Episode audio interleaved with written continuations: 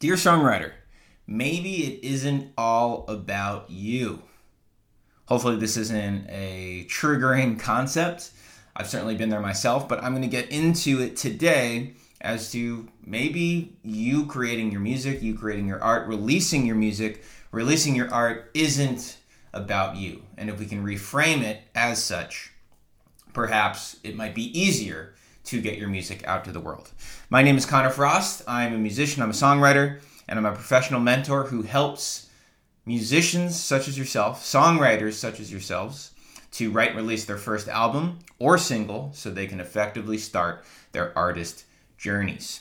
So, this topic today was inspired by this conversation I had, I guess, a few weeks ago now. And someone that I was on a call with, they basically said that they are trying to be they are trying to essentially create the next genre right? They have all these different sort of ideas as it relates to sonic direction.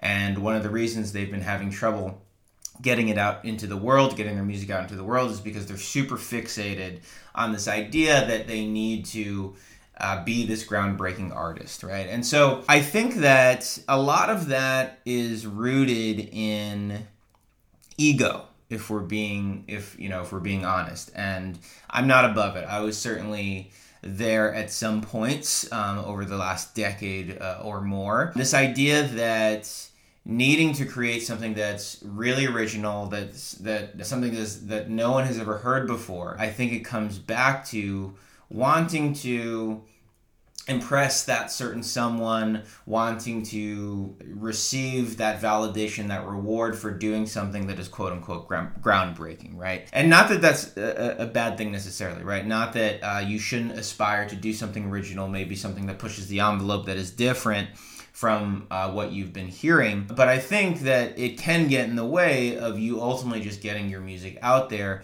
or it could potentially be an excuse or a mask for putting yourself out there, right? Because maybe there's this other fear that's related to getting your music out there, putting yourself out there that is more uh, deep seated um, than than either you're admitting or that you're realizing. And I think when you reframe it to not make it so much about you, you might see some results, and the journey might become a lot more fun. And I remember when I decided to leave my full time job to better pursue my music, to position myself to pursue my music a little bit more heavily, I remember making it all about me, right? It was all about how am I going to, you know, figure this out so that I'm making music all the time, right? That I'm making the music that I want to create, right? It was all about me, me, me. And I think over the years, once you start to see how your music can impact just that one person, how your song can impact that one person, it becomes less about me and it becomes more about who it is that you're sharing your music with, right? And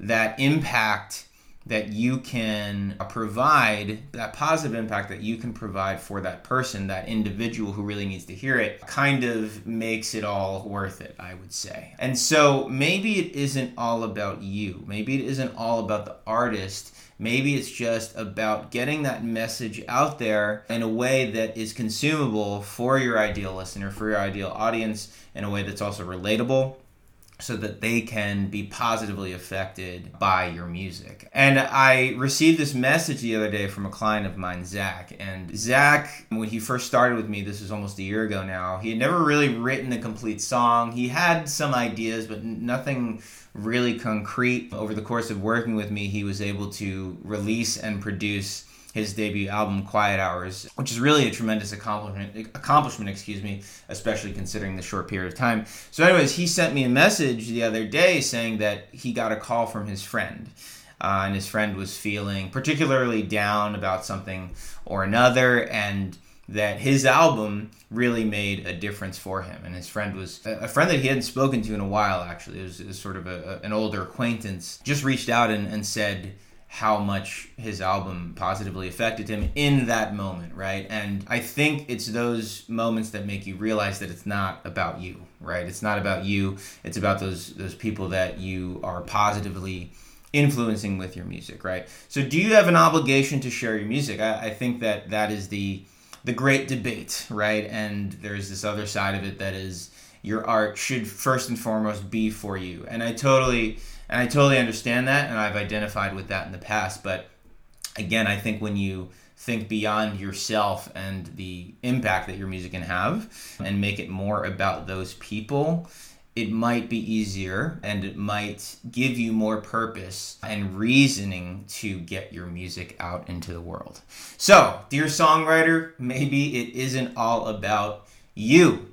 Maybe it's about those people that you can positively affect.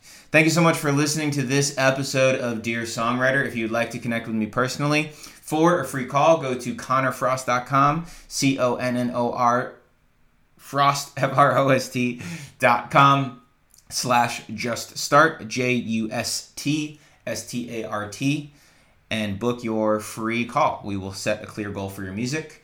We will address some of the concerns, some of the issues that maybe you're having, whether it's related to your songwriting process or something that's more deep seated and existential. We will get into that. And I look forward to connecting. Thank you so much, and we'll talk to you soon.